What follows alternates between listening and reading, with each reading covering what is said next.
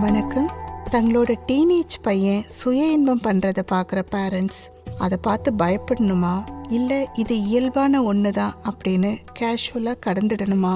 அப்படிங்கிறத பற்றி டாக்டர் காமராஜ் சொன்னது தான் நான் இன்னைக்கு உங்களோட ஷேர் பண்ணிக்க போகிறேன் மனித வளர்ச்சியோட ஒரு முக்கியமான பகுதி தான் பருவம் அடையிறது. பெண் குழந்தைகள்லாம் மாதவிடாய் வர ஆரம்பிக்கும். இதை மெனார்கின்னு சொல்லுவோம் இதுவே ஆண் குழந்தைகள்னா பதிமூணு அல்லது பதினாலு வயசுல பருவமடைவாங்க. அதுக்கு முன்னர் கூட சிலர் ஆகலாம். அது பரம்பரை தன்மையை பொறுத்தது.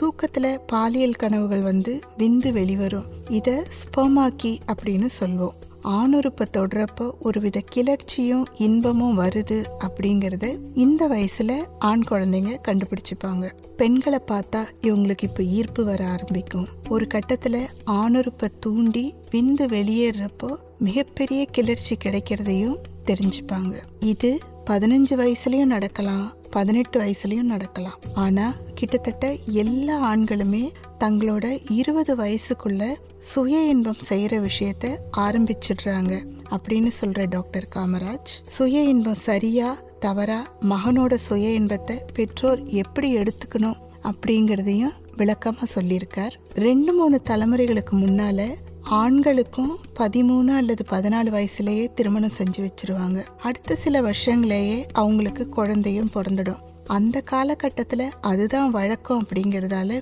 இவ்வளோ சின்ன வயசுலேயே செக்ஸ் பண்ணி குழந்தை பெற்றுட்டாங்களே அப்படின்னு யாரும் இதை தப்பாக பார்க்கல ஆனால் இன்னைக்கு டீனேஜ் ஆண்கள் சுய இன்பம் செஞ்சா இந்த வயசுலேயே இப்படியா அப்படின்னு டென்ஷன் ஆயிடுறோம். அவங்கள குற்றவாளிகள் மாதிரி நடத்துகிறோம் இது ஒரு பக்கம் இருக்க இன்னொரு பக்கம் இன்னைக்கு இருக்கிற ஆண்கள் கிட்டத்தட்ட அவங்களோட இருபதுகளோட கடைசியிலேயோ முப்பதுகளோட ஆரம்பத்திலேயே தான் கல்யாணமே பண்ணிக்கிறாங்க. இந்த வயசு வரைக்கும் பெரும்பாலான ஆண்கள் பாலியல் உறவில்லாம தான் இருக்கிறாங்க. இதனால இயற்கையான பாலியல் ஈர்ப்புனால அவங்க சுய இன்பம் செஞ்சா அதுல தப்பே இல்லை. பதிமூணு வயசுல பருவமடைகிற ஒரு ஆண் முப்பது வயசு வரைக்கும் எப்படி எந்த விதமான பாலியல் உணர்வும் இல்லாம இருக்க முடியும்? ஒருவேளை உங்க பிள்ளை சுய இன்பம் செய்யறான்னு தெரிஞ்சதுன்னா சி என் பிள்ளையா இப்படி? அப்படின்னு அவன் மேல கோவப்பட தேவையில்லை.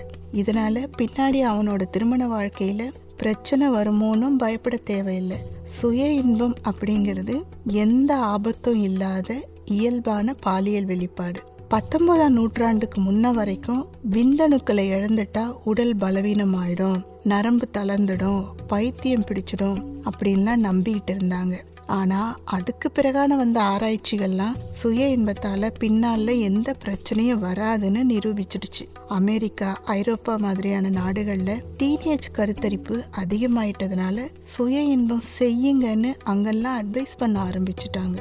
ஸோ சுய இன்பம் செய்கிறவங்க கெட்டவங்க இல்லை. இயல்பான பாலியல் உணர்வை அடுத்தவங்களுக்கு தொல்லை தராமல் அவங்களே தணிச்சுக்கிறாங்க அப்படின்னு தான் அர்த்தம் அப்படின்னு சொல்கிறார் டாக்டர் காமராஜ்.